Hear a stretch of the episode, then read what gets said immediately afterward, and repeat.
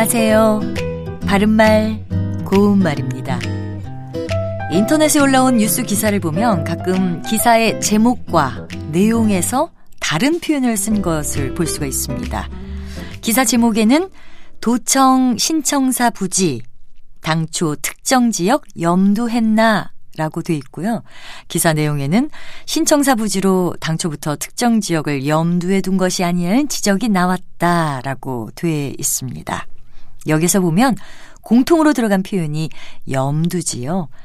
제목에서는 염두하다, 또 내용에서는 염두에 두다를 썼습니다. 이 기사에서처럼 염두라는 표현과 관련해서 오류가 나오는 일이 종종 있습니다.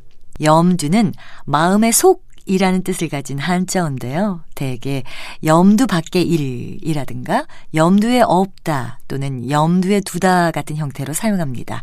앞서 말씀드린 기사의 제목처럼 염두하다란 표현은 의미상으로는 가능한 표현이 아니라는 것을 알 수가 있습니다. 그리고 염두에는 생각의 시초라는 또 다른 뜻이 있습니다. 그런 일은 염두도 못 낸다. 또는 어떻게 말을 꺼내야 될지 염두가 나지 않는다. 같이 쓸 수 있습니다. 그리고 주로 부정적인 말과 쓰여서 감히 무엇을 하려는 마음을 뜻하는 고유어 표현인 엄두도 이와 비슷한 상황에서 쓸 수 있습니다.